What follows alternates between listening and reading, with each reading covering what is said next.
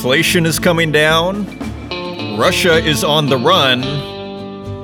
What could go wrong? What could go wrong? Uh, everything's just, you know, it's wrapping up in a nice, tidy bow right now. Hello and welcome to the Northern Miner Podcast. My name is Adrian Pocobelli, your online mining natural resources friend, here to help bring, you know, news that I don't like you know, I am getting more and more mystified, in a sense, by just what I'm seeing out there, and I guess that's the mass media. Like, I am just getting confused.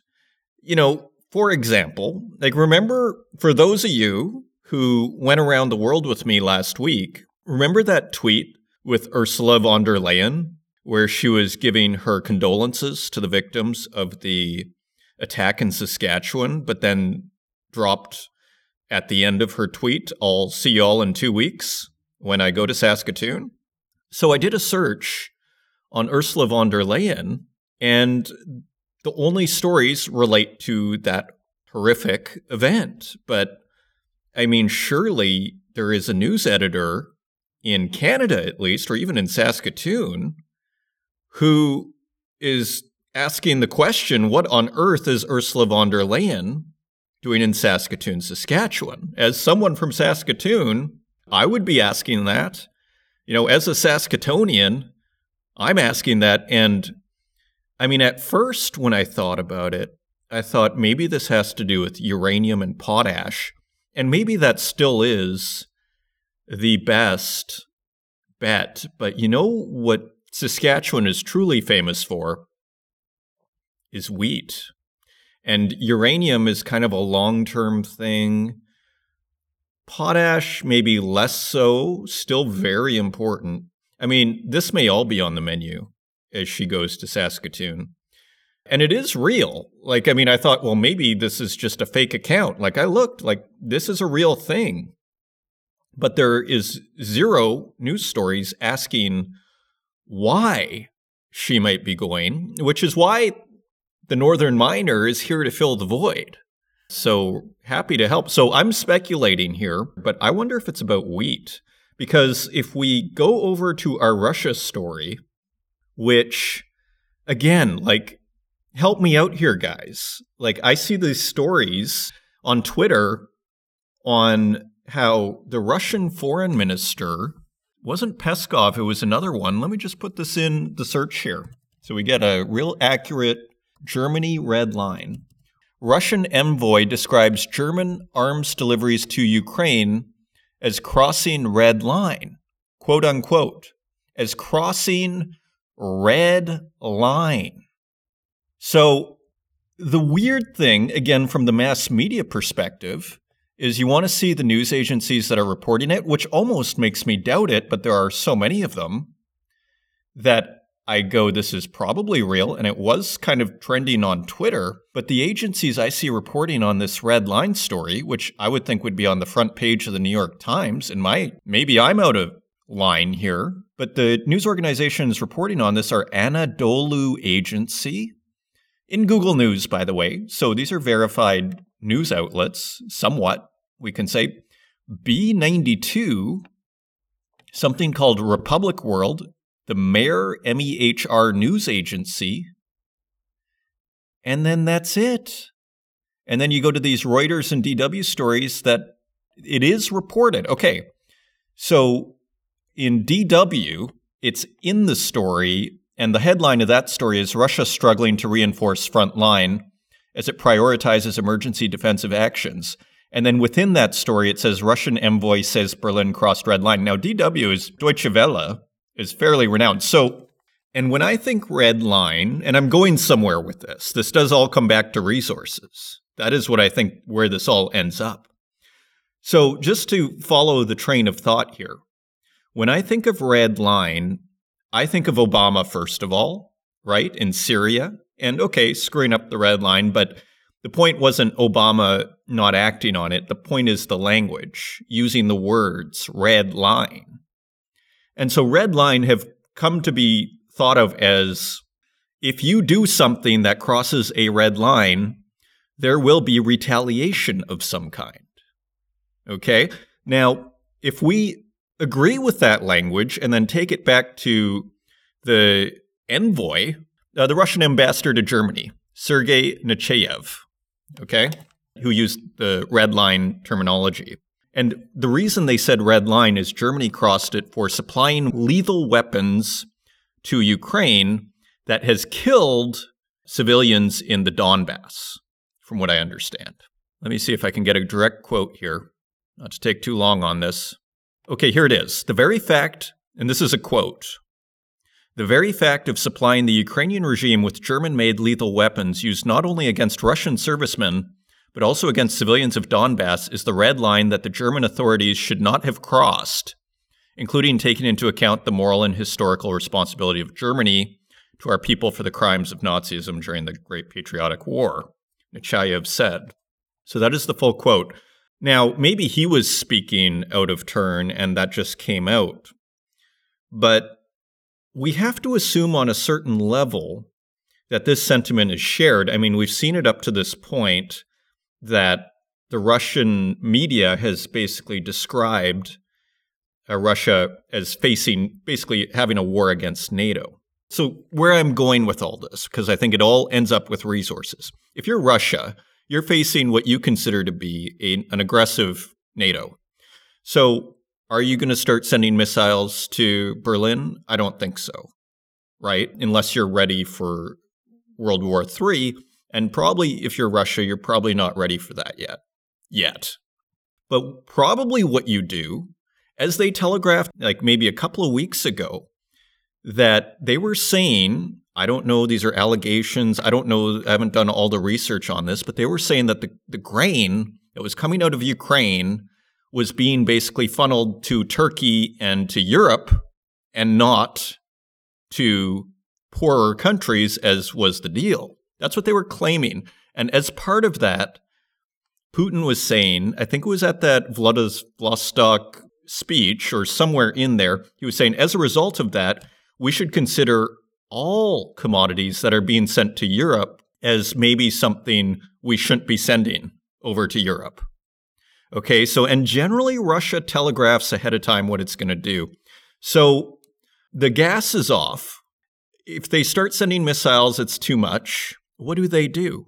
I would say, so pure speculation here, and thank you for sticking with me on this speculation. As we will get to a fantastic episode, by the way, we have a fantastic interview with Stephen Stewart of Ore Group. But just to finish the, the, the train of thought here, what do you do? I think first, you've already telegraphed it. You've given your threat. Now you say you're crossing the red line. I think first you eliminate all shipments of any commodities to Europe. And then probably what you do next is you reduce, I think they, something like 5 million barrels of oil, I think they produce on the world market globally. Again, this is going by memory, but whatever the number is, maybe you just reduce that by half. Oil goes up and because all of a sudden you have a two and a half million barrel a day shortage, maybe oil almost doubles, let's say, or 50% higher, you're almost making the same amount of money or something in the same ballpark on half the oil. So that's where I'm going with this. So right now, I mean, again, we're kind of the media and the Western governments are basically kind of high fiving right now, say Russia's on the run Inflation is on the run. We got this. I am hearing the question of what is the retaliation going to be. So, yeah, so right now, again, I think that's what we need to be ready for in the West is a complete cutoff of all supplies that come out of Russia to Europe. And again, China is probably taking note on everything that is happening here as we all know. So, anyway, my speculation of the morning here. Thank you again for joining me. So, again, fantastic interview with Stephen Stewart of Ore Group, who joins us once again. He discusses the need for regulatory reform in Canada's mining sector. The regulatory bodies are taking too long, and there are too many of them. And it's basically just too complicated. As he says in the interview, basically, I'm paraphrasing, but not to be glib, but we just need a form that we can download that tells us what is required here. He basically says it's a black box when you are applying to have your mine permitted. And that doesn't sound right. So basically, you have no idea what's going on. And you just get these calls later saying, you know, this is wrong. Okay, we have problems with this. And it's kind of back all to what I opened this program with, which is I'm not sure the West realizes it's at economic war yet because, and maybe I'm out of turn. Like, feel free to disagree, leave a comment. Like, maybe I'm completely out to lunch here. But my impression is we're at the minimum at an economic war. I mean, Russia is saying Germany is crossing red lines. And I asked Stephen, you know, are politicians calling you, asking you what they can do to help speed along your process? And he said, no. Basically, it sounds like nothing has changed. And I have to say, like, I am a little surprised. I mean, if the last six months is not a wake up call, what is? So, anyway, enough of my, you know, speculations here. Let's look at what's going on at our events before we get into the very interesting news stories here. We have the Global Mining Symposium coming up September 28th and 29th. You can register for free. Just click on register your interest at events.northernminer.com. We have some fantastic speakers lined up, including Douglas Silver, who is a mineral economist, Chris Taylor, former CEO and president of Great Bear Resources, which was taken out by Kinross Gold for $1.8 billion. Dr. Harry Barr, from chairman and CEO of New Age Metals, Dr. Erin R. Bobicki, associate professor and Faculty of Engineering at the University of Alberta, Peter Dembicki of Tier 1 Silver, George Hemingway, who is always a great listen, Jean Marc Lacoste, Jonathan Lafontaine, James Moorhead, Sean Wallace, and more. So 15 days, two weeks until the next Global Mining Symposium. Do not miss it. Events.northernminer.com And with that, if you want to find us online, you can find us at northernminer.com. You can find us on Twitter at northernminer. Find us on Instagram at The Northern Miner and on Facebook, LinkedIn, and YouTube, and wherever podcasts are available, including Spotify, Stitcher, Apple Podcasts, and SoundCloud. And with that, let's turn to the news. And turning to the website, we have a new analysis on tail dam failures, and it's not good. Analysis No Reduction in Tailings Dam Failures Over the Past Two Decades. This is by Henry Lazenby at the Northern Miner. A newly released assessment of global tailings management facilities, or TMFs, data paints a jarring picture showing that relative to global mine production, there has been no improvement in the rate of significant failures, according to the watchdog World Mine Tailings Failures, WMTF. According to data released for the first time on Tuesday, the rate was constant at 0.09 failures per billion tons of production in both the decades of 2000 to 2009 and 2010 to 2019. Quote, including the failures since 2019, the overall failure rate has increased to 0.1, end quote, confirmed the organization's executive director, Lindsay Newland Bowker, in a statement to the Northern Miner. Quote, we have lost ground not made progress in preventing significant failures. There have been 35 significant failures through December 31st, 2021, on an estimated 340 billion tons of world mineral production. The organization now says it forecasts the worst decade in history for TMF failures. Quote, applying the failure rate of 0.1 to the expert predicted 184 billion tons of production between 2015 and 2024, we predict the worst decade in recorded history at 18 very serious failures. The decade 2010 to 2019 has only 15 very serious failures. And a final quote here as all our published predictions since 2014 have proven accurate, we have confidence in our current prediction of 13 catastrophic failures between 2025 and 2029. So it sounds like there is more work to be done here. So this is a comprehensive article. And just scrolling down for Canada, in Canada, none of the provinces have a specific de risking mandate. Quote, if it existed in the case of Mount Polley, where there was a massive tailings disaster, the regulator could have demanded a stability analysis and suspended all operations until that was done. With proper authority, it could then have demanded corrective measures before allowing Imperial Metals to resume operations or any further TMF raises. Brazil has now such a system following Vale's Brumadinho disaster, While there isn't a framework anywhere in the world that gives a perfect working model, Newland Bowker said Canada had much more information at its disposal than most nations to take a more prominent leadership role. Quote, the value and excellence of Canada's mining law speak for itself in the stats, but Canada also has the least favorable ratio among the top three nations with the US and Australia. But still, if legitimate stability issues are flagged in a new design or expansion, Canadian citizens and especially Indigenous peoples have a higher likelihood that the vetting process will be far more effective for them in preventing loss and delivering protection than people in the Philippines, Peru, Sumatra, and Mexico. And finally, a couple more paragraphs here. The NGO plans to publish a case study later this week outlining how Chinese owned zinc interests on Indonesia's island of Sumatra pose a high risk to traditional communities. Quote, that paper concludes that the structure we have in place for world mineral supply will not be able to reach endangered host communities like those in Sumatra, who are insulated from the influence of International Council on Mining and Metals Environmental Stewardship Guidelines, major North American exchanges, and any reforms in North American and the European legal frameworks specifically governing minerals. And finally, the public does not generally understand how much of what we all buy and use, 67%, comes from economically unstable nations. Pretty interesting stat. 67% of much of what we buy comes from economically unstable nations, continuing the quote, and at the expense of native peoples already facing food and water insecurity. And finally, without an external impetus to identify all high hazard potential facilities, and assure present stability as the Global Tailings Review could have done, it is obvious that the slow pace of even identifying actual at risk facilities can only result in an escalated rate of catastrophic tailings failure.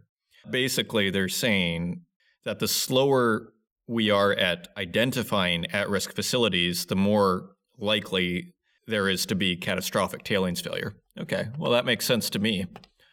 Continuing on. Cornish Lithium secures UK government funding for demonstration plant. This is by Cecilia Jamasmie. Cornish Lithium, the startup hoping to lead the development of an industry for the battery metal in Britain, has secured funding from the UK's National Innovation Agency to build a demonstration scale processing plant at its Trelavour hard rock lithium project.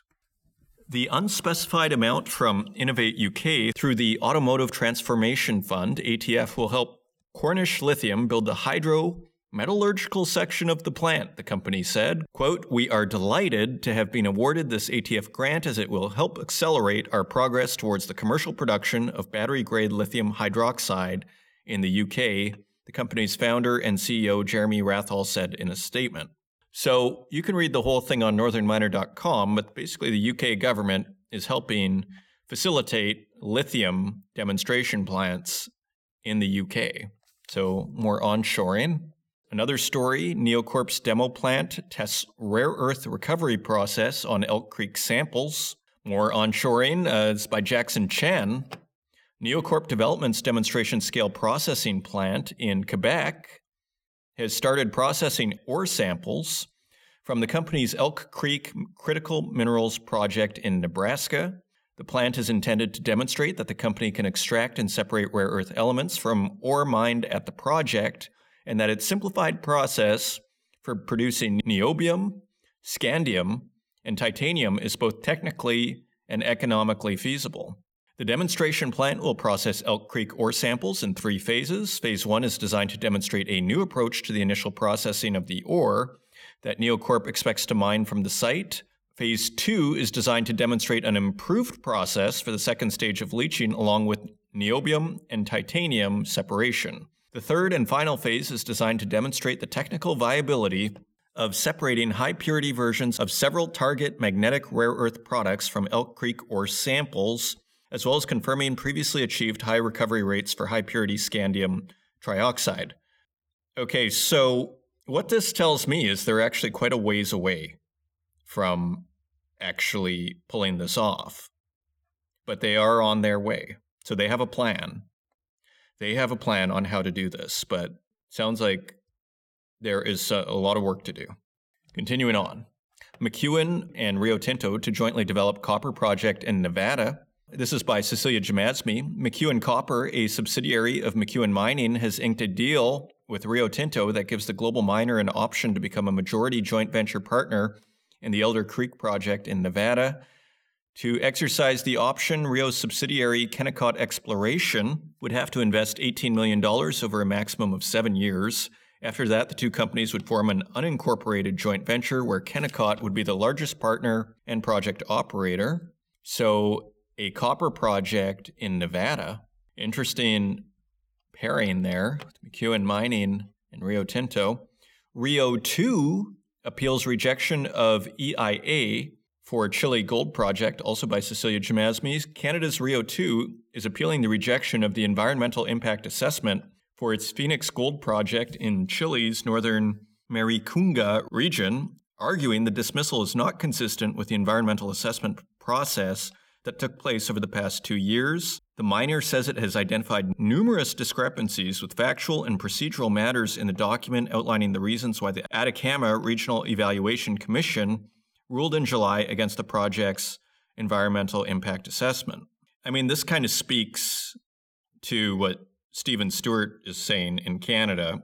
I'm sure it's qualitatively different, but what is the same is challenges with permitting and how it's just a bit of a black box.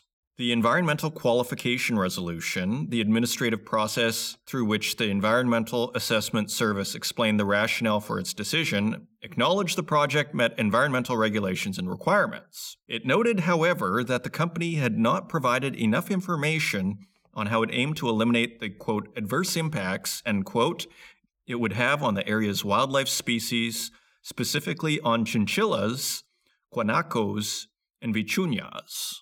So interesting. Equinox Gold's Los Filos mine hit by blockade, also by Cecilia Jamasmie. Operations at Equinox Gold's Los Filos mine in Mexico have been suspended as a result of a blockade by members of the nearby Mezcala community, the company said on Thursday. The move, qualified by the Canadian miner as, quote, illegal, is preventing the delivery of certain supplies that are required to maintain Los Filos running.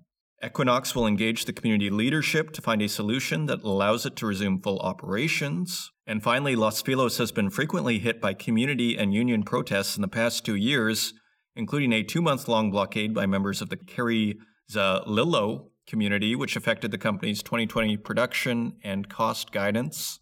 And finally, a couple of headlines here Great Panther to delist from TSX and New York Stock Exchange as it seeks creditor protection. It's by Cecilia Jamasmie. Great Panther Mining has stopped trading in Toronto and is subject to delisting, both at home and in New York, after announcing it had filed for creditor protection. The cash strapped Canadian miner warned on Tuesday that it would likely default on several material debtor agreements owing to liquidity constraints. Great Panther has also placed its Tucano gold and silver mine in Brazil on care and maintenance, while its local subsidiary undergoes a court supervised arrangement with its creditors. Interesting.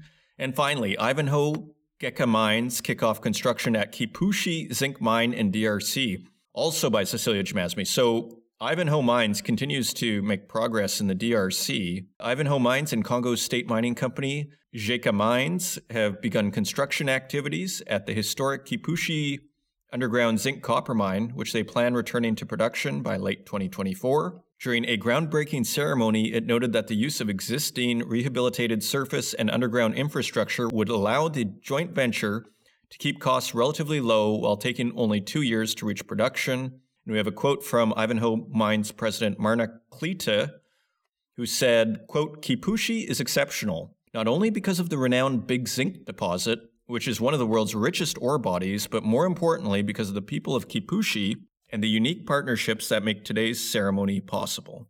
And then there's even a picture. You should go to northernminer.com to see this picture of the Kipushi open pit from November 1928. Yikes. With that, those are your news stories. Now let's take a look at metal prices.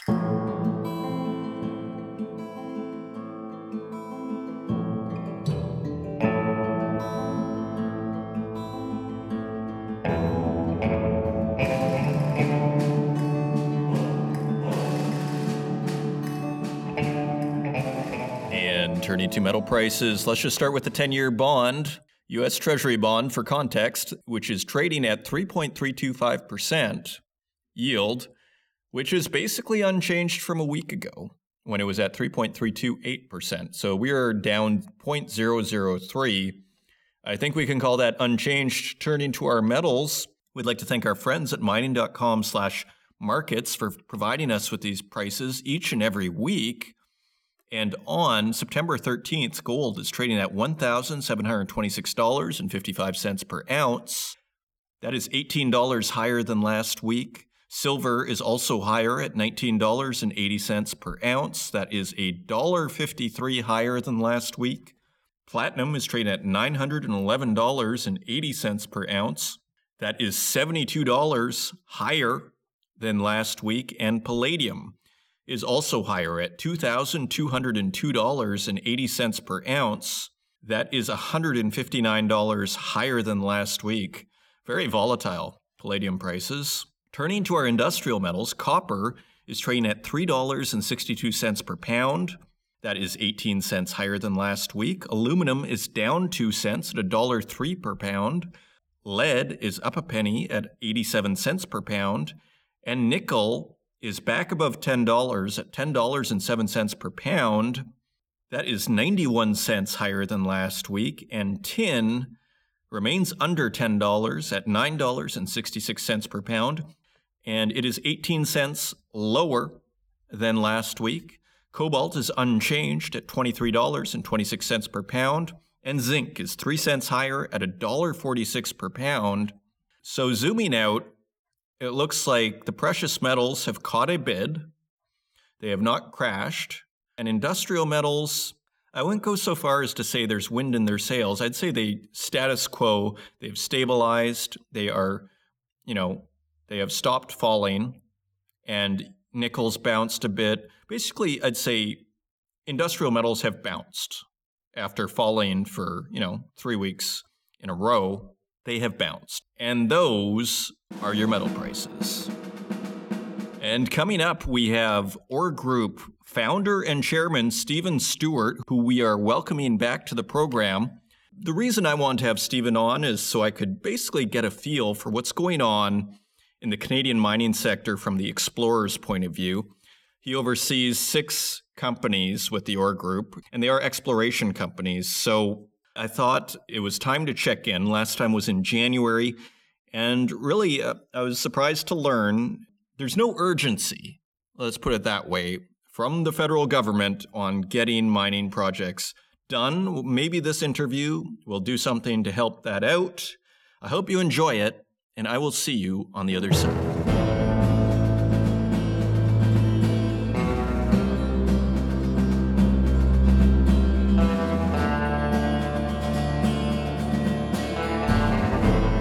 Joining me today, I'm very pleased to welcome back Stephen Stewart, chairman and founder of the Ore Group, which is a private organization which runs, I believe, six public exploration companies. Stephen, how are you?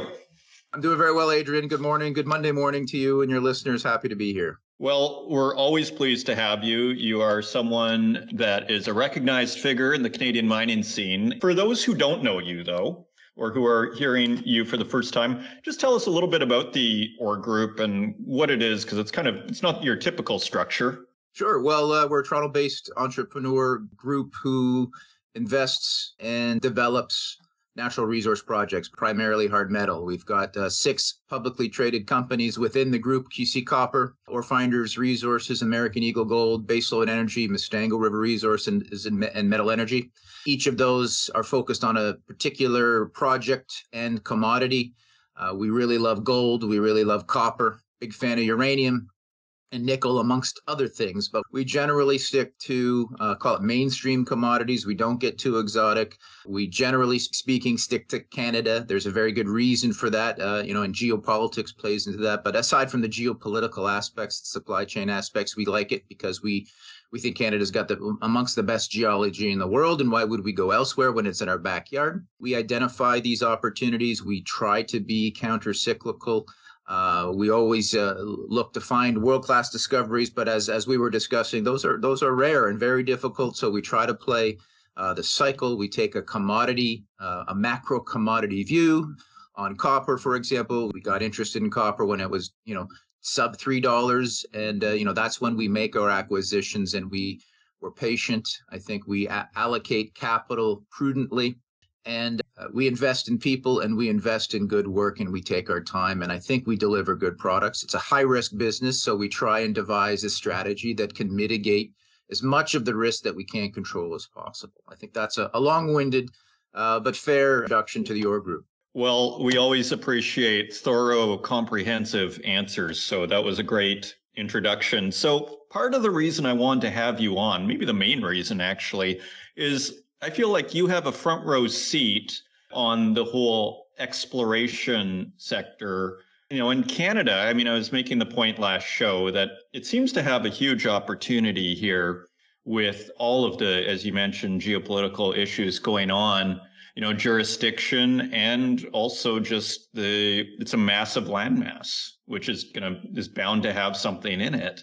So, what is it like to be an exploration company right now? Are you popular? Like, how are things going? How do you see things? Well, right now, talking about specific in the current environment, it's challenging. Uh, specifically on, a, you know, look at look at ours and our, our counterparts. The industry share prices are down substantially. So there's not. You could argue that there's not a lot of interest. But that would be the easy narrative. I think to me right now, it's incredibly interesting. And I think it's as interesting as I've ever seen it. Uh, one, because I do love, I love the down cycles. I hate seeing, you know, as, as a significant shareholder and a CEO of some of these companies, it's hard to see your share price down near 52 or 104 week lows. That's difficult. But really, that spells opportunity, particularly if you're well capitalized, which we are. So, in a sense, uh, you don't worry about your share price on a day-to-day basis. You can't do that. That's short-term thinking. You got to look long-term, and and uh, and and the part of the interesting part is long-term. Some of our our peers don't necessarily feel that way, and hence they could be uh, on their back feet in terms of capitalization, looking for cash, and we can come in there and, and solve problems with our money with a long-term view. And so we have been uh, at the last six months very active on the acquisition front.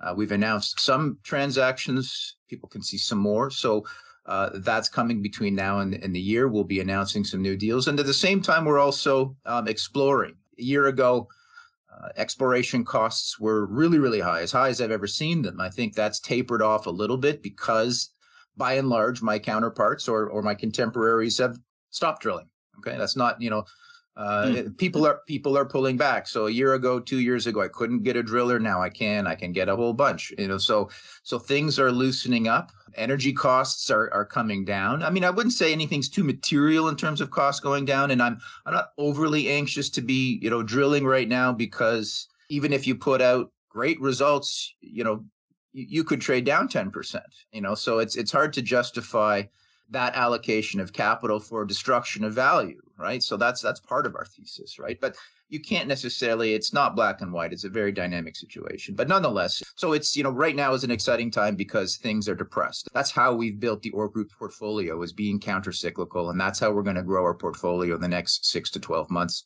At the same time i think it's just absolutely incredibly interesting what's going on. On, on called the global macro situation uh, electrification you know and then the monetary system you know what's what's going on with inflation how the central bankers around the world are treating that has huge implications for precious metals which i just view as as currency frankly you know sound currency. And uh, and as i said there the electrification the transition towards uh, a cleaner production cleaner transportation and and, and cleaner um, usage of energy which is you know uranium. We believe in uranium. It's it's carbon free it's clean. Um, it's it's base load power. Uh, and then copper has hu- huge implications. Anything that has an on-off switch is copper. If it's got wire, I mean, all these things need wiring. Even if you're going to do uh, uh, solar or wind, uh, and, and, the cars, everything needs a lot more copper if it's going to be electrified. And then there's the battery aspect as well. And, and, we, we feel nickel fills that gap quite nicely. So we do see a huge uptick in demand of these various commodities, call it these inputs to a, a cleaner, greener energy future. But you know, we're not really seeing the love on the you know, even the metal prices don't reflect where I think the you know the imbalance is going to be over the next three, five, even ten years. And then I think the equity prices, i.e., the juniors, certainly don't reflect that. They are, you know, depressed relative to what I think are undervalued commodity prices. So there could be a huge, you know, double double torqued uplift there in the juniors, but you gotta you gotta be in the game. You gotta remain patient. You gotta be able to ride these downturns. And just when I say remain in the game is you got to allocate your capital effectively and, and protect your treasury. So, you know, all in all, it's uh, it's a volatile time. Um, but it's a, it's incredibly interesting time. And going back to Canada, there's no place I'd rather be. And we took that philosophy uh, more than a decade ago is, is where we would focus the vast majority, if not all of our, our efforts. And while we, we could not have predicted what is going on in terms of uh, what's going on in Europe and Ukraine and and all that. But I mean, we just knew those risks uh, of various sorts um, were out there, and they're they're manifesting themselves right now, and we're seeing that in not just supply chain and how fragile that supply chain really is, but who are our friends, and whether it's going to be considered uh, acceptable to do business with some of those countries. Uh, many of which we rely very heavily upon for our natural resources. And so, if we can bring it all back to Canada and, and, and sort of secure that supply chain close to home you know and again not just you know for canada's productivity but we are on the doorstep of the world's largest economy an economy um, that i would never bet against certainly not uh, on a long-term sustained basis and i think their infrastructure is going to be as exciting their infrastructure build is going to be as hmm. exciting as china's been over the last 20 years because frankly they've been ignoring it and their infrastructure is crumbling and the same could be said for Canada. So if we are going to compete with the call it the East, uh, and we are going to compete in an unfriendly way, you know, and the, the, there is a risk of a cold war, but maybe it's a cold, you know, infrastructural war. If we're going to compete, and, and we're going to have to, you know, I think the market is here.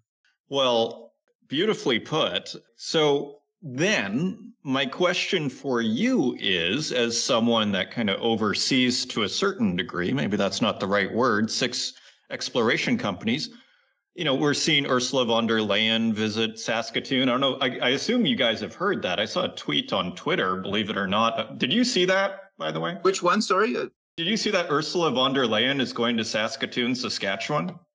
No, I did not. It was in a tweet. Okay, I will send okay. it to you. Uh, yeah, that might be news to you. But where I was going with this is you know, as you put it, it's like Canada is beautifully positioned and we're going to need a massive infrastructure build. And put it this way, even if we just keep going at the same rate, Russia, we have to assume, is going to be off the table. So, my question for you, as someone that basically kind of helps oversee uh, six exploration companies, is are you getting everything you need from your government officials? Are they calling you? As I was saying before we talked, like if I was your MP with mines in my district, I would be calling you and saying, Hey, Stephen or whomever, CEO of Baseload or whomever, do you have everything you need? First, do you have everything you need? And, and second, and is anybody reaching out to you and take that in whatever order you want? Okay, let me let me sort of break that down. I mean, do I have everything we need? Well, we don't. First of all, we don't rely on the government, you know, to move our businesses forward. I mean, you have to be self-reliant. That's you know, that's that's one thing I'll emphasize. Now, but at the same time, the government are our partners, as are the First Nations. I mean, you cannot build this on your own. You need to build it uh, with them. Um, they are, in effect, the gatekeepers to social license together with the, with the First Nations. Are they supportive? I mean, the answer is is yes. You know, they're not unsupportive, but I wouldn't say they're supportive. I think there is the narrative that we need, we all need metals to uh, fulfill the supply demand needs for electrification, but I don't think that's really really come home to roost in the call it realities of the day-to-day function of the government and how they interact with the resource companies. I think by and large the resource there's some adversarial um, interactions between the resource business and call it the governments of large and of course there's many different colors of government and different levels of government but by and large, I think you, you talked about keeping up with Russians and and the, and the status quo of the system. I think you know if we are going to realize these, you know, COP 26 or whatever you know the UN is uh, forecasting in terms of uh, net net zero 2050, et cetera, 35 doesn't matter. You know, the, there has to be a complete transformation on how the governments, I mean, all three branches, uh, four, let's call it four branches, uh, federal, provincial, municipal, and also First Nations. Uh, these are all um, uh, bodies that we need to work together with to achieve our objectives. And I really do believe they are all mutually aligned objectives here is to is to get resources responsibly out of the ground for the benefit of our economy so we can create jobs uh, infrastructure, wealth, etc. Uh, but I don't think that, practically speaking, I mean, I, I, would say they're more of, and I say, and again, broad terms here, it's more of an impediment. This, let's just call it the system is an impediment for resource development uh, and and mind building. Again, I think everybody you know well understands this is old news that we want to do things responsibly, and that means from, from an environmental, sustainable, and and call it social license, uh, local impact aspects, right? So, assuming we are all um, in business to do good business because it's not that you know we're necessarily altruistic but that's how you do good business right is you, you pay attention. You do things right. So let's just you know assume we're all doing that. Uh, if we are um, then the process to from discovery to you know drill permits so on and so forth to production is way too long. And if we are ever going to compete with the east as mm-hmm. i was saying before forget it. It's just not going to happen. So there has to be a completely transform you know transformational viewpoint on supporting permitting these projects. It needs to be streamlined totally and like not you know not 50% you know substantially. There has there's you know the, the permitting process needs to be unified. It has to be stop becoming a black box because um, you know you can get permitted from one area and then you know the other area takes it away and you're back to square one in, in a sense. So if the powers that be if the system is truly committed to decarbonization and you know less pollution then i think you know there has to be a a total 180 on the attitude and approach to permitting mining projects here in canada and around the world. Okay so you're not seeing what i would consider like a war mentality where it's like okay a lot has happened in the last 6 months. We're shifting course and we're we need resources and again we're getting on the phone. You're not seeing that is what you're telling me. No, I'm not. Um, you know, I'll, I'll be candid. If I'm getting a call from, call it the authorities, it's it's not one supporting me. It's one asking me to, you know, clarify a permit, or you know, it's more likely to be a delay than an assistance call. Uh, you know, by far. Okay, yeah, like that's the that's why I called you. okay, that's that's why we because they need to hear that because they might maybe some of them don't realize it, or you know, the people who aren't calling, you know, or so well, it's such a big okay. organization, and you know, I mean, like again, like it's it's you know, I, I hate to to paint broad strokes, but I'm just speaking from my seat, and so you know, the government or the system is you know, the the right hand rarely talks to the left hand, especially when you talk about the various levels. So, I mean, I think the intent is there, and I am, you know, what I can say is that the the narrative, the language that you know, certainly some governments are using seems to recognize that you know we need these metals if we are going to supplant fossil fuel, the burning of fossil fuels. You know, clearly we need alternatives, and those alternatives for anybody who you know pays even one percent attention knows that that means metals. So unless it's pure bluster, those two things have to come together. And so at least let's start with the narrative because that's where it starts, and then it does take time to filter down. And then, frankly, you know, the only way real change is going to happen, Adrian, and unfortunately, I wish it was as simple as getting on this podcast, which I listen to, and, and, and having them listen to us and say, hey, wake up. No, it's that's not going to be it. They need a crisis.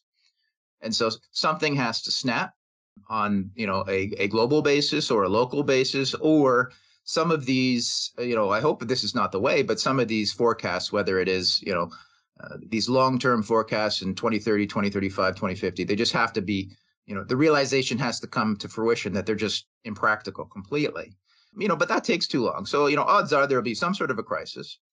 Hopefully it's a simple one but hopefully it does give the powers that be the politicians you know the opportunity because sometimes they need an excuse. You know i think a lot of the politicians out there want to do these things but they have a lot of challenges so they really need call it some ammunition to go out there and and do some fundamental changes because change is hard yeah, it's true. Exactly. Like it's easy for us to, or particularly for me to say, well, why isn't this happening? And, you know, it's because it's complicated and there's a lot of people involved and there's a lot of stakeholders is the word they like to use, you know. So, okay, but just to emphasize and highlight, because this is what I hear almost always is permitting is really at the top of the list. Uh, permitting times. Is that correct for you? Like just to highlight that? Yeah, I think it, it is permitting times and it's the multi permitting channels. You know, there really should be, um, and again, I'm not an expert on this, but there should be one singular body, you know, that that that liaises with all levels of government, including, you know, uh, call it local communities, and we should interface with them. And, and their sole task should be the advancement, the responsible advancement of resource projects. And if there was that body, you know, that was all encompassing and had a very clear plan, and you know, you can download the, you know, how to develop a mind, you know, not to be too simplistic about it, but like if there was this uh, transparent framework that was developed, published, and, and everybody understood. So they they published the rules of the game, and there was a single authority who was overseeing anything. I mean, I think that would be trans transformative, and I think that's an opportunity. And and you and I think Canada does have an opportunity to just totally hit it out of the park. You know, even with even with our fossil fuels, like I mean, you know, as much as we are going to be transitioning towards electrification, I think that's inevitable. Like I do think it's going to take a lot longer than uh, anybody, not anybody, but call it the masses are uh, the mass politicians are forecasting. It's going, you know, even if we went all to solar tomorrow, how do you think they manufacture all of the you know inputs to into the wind in, into these panels or the wind turbines? It all takes fossil fuels. So you know, we have to live with that reality. We have huge, I mean, look at the opportunity for natural gas right now. I mean, I wish we had, you know, we, we, we built that pipeline out east and we could have built some LNG terminals. We would be the, the answer to your problem sitting in Germany this morning or this afternoon over there. So, you know, that, that to me is a, an opportunity that, that I think needs to be realized. And then, you know, again, going back to the uh, transition to electrification, we have copper we have the best uranium deposits in the world, bar none. Nothing comes close. Um, I think there's a false narrative about uranium. It's totally full of misinformation, oftentimes propagated by, you know, the energy industry. The oil and gas industry love to hate uranium because uranium is part of the equation. There's no question about it. And in the Athabasca, we have uh, high grade deposits like nowhere else. We should be exploiting those. And then we've got copper deposits as well, you know, which is part of it. Nickel, you know, Sudbury, Thompson, all those areas. And then the Ring of Fire, which is a, an area that, you know, was sort of tied up and call it, all sorts of political and social license turmoil, which hopefully is moving forward. But I mean, that to me is just indicative of, of the, the type of geology we have here and the ability we have to serve not just the North American market, but the world market in terms of these commodities, which are in in, in dire need and will be and we're going to see a, a, greater disparity over the next uh, in the coming years let's take the bull by the horns let's totally transform the you know the permitting and the call it licensing regime so that we reclaim our leadership role in the mining industry. We wore that crown for a long time. I fear it's gone.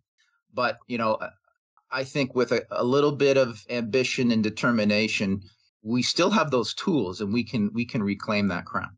I totally agree with you. It's an embarrassment of riches that Canada is sitting on and really, if Canada can't fill that gap that is growing by the day urgently, it is a failure of will. And it's just a failure. It's a political failure if we can't fill that gap, if Canada can't fill that gap. So, which troubles me that I'm not hearing that you're, that things are changing because, you know, I think whether the West realizes it or not, it's at war, at least economically right now. And as you say, like even if they want to reach their 2030 climate goals, if they want to do what they say they want to do, they need to be calling you on the phone and saying, Do you have everything you need? And can we speed this up for you? Not, as you say, uh, by the way, you forgot to send this form XYZ, which is going to do ABRW.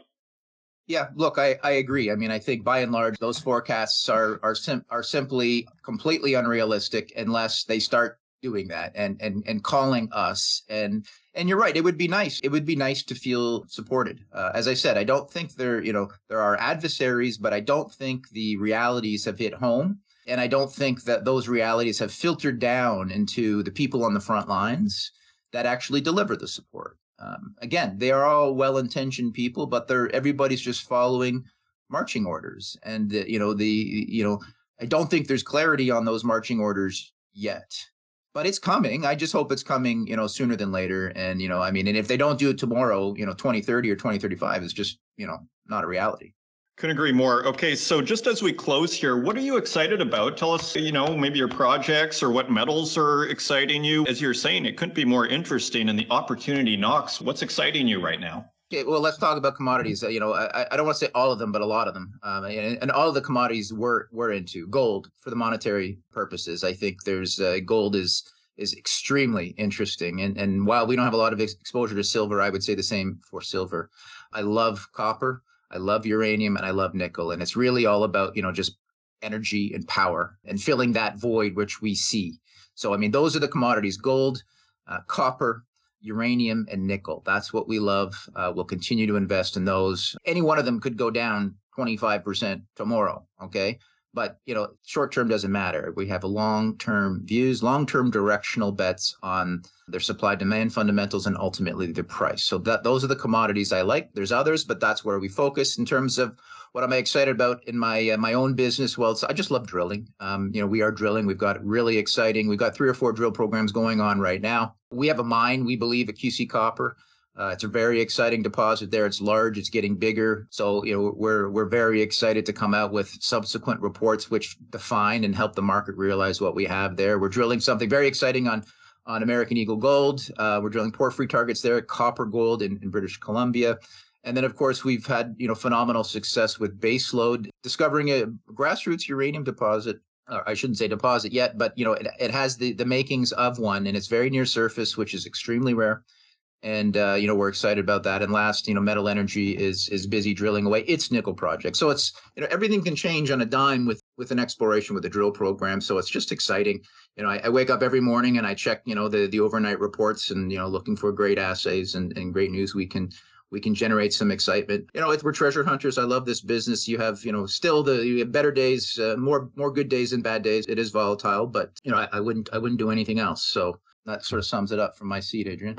Well, it sounds like a very exciting place to be. Stephen Stewart, chairman and founder of the Ore Group, thank you for once again joining us on the Northern Miner podcast. My pleasure.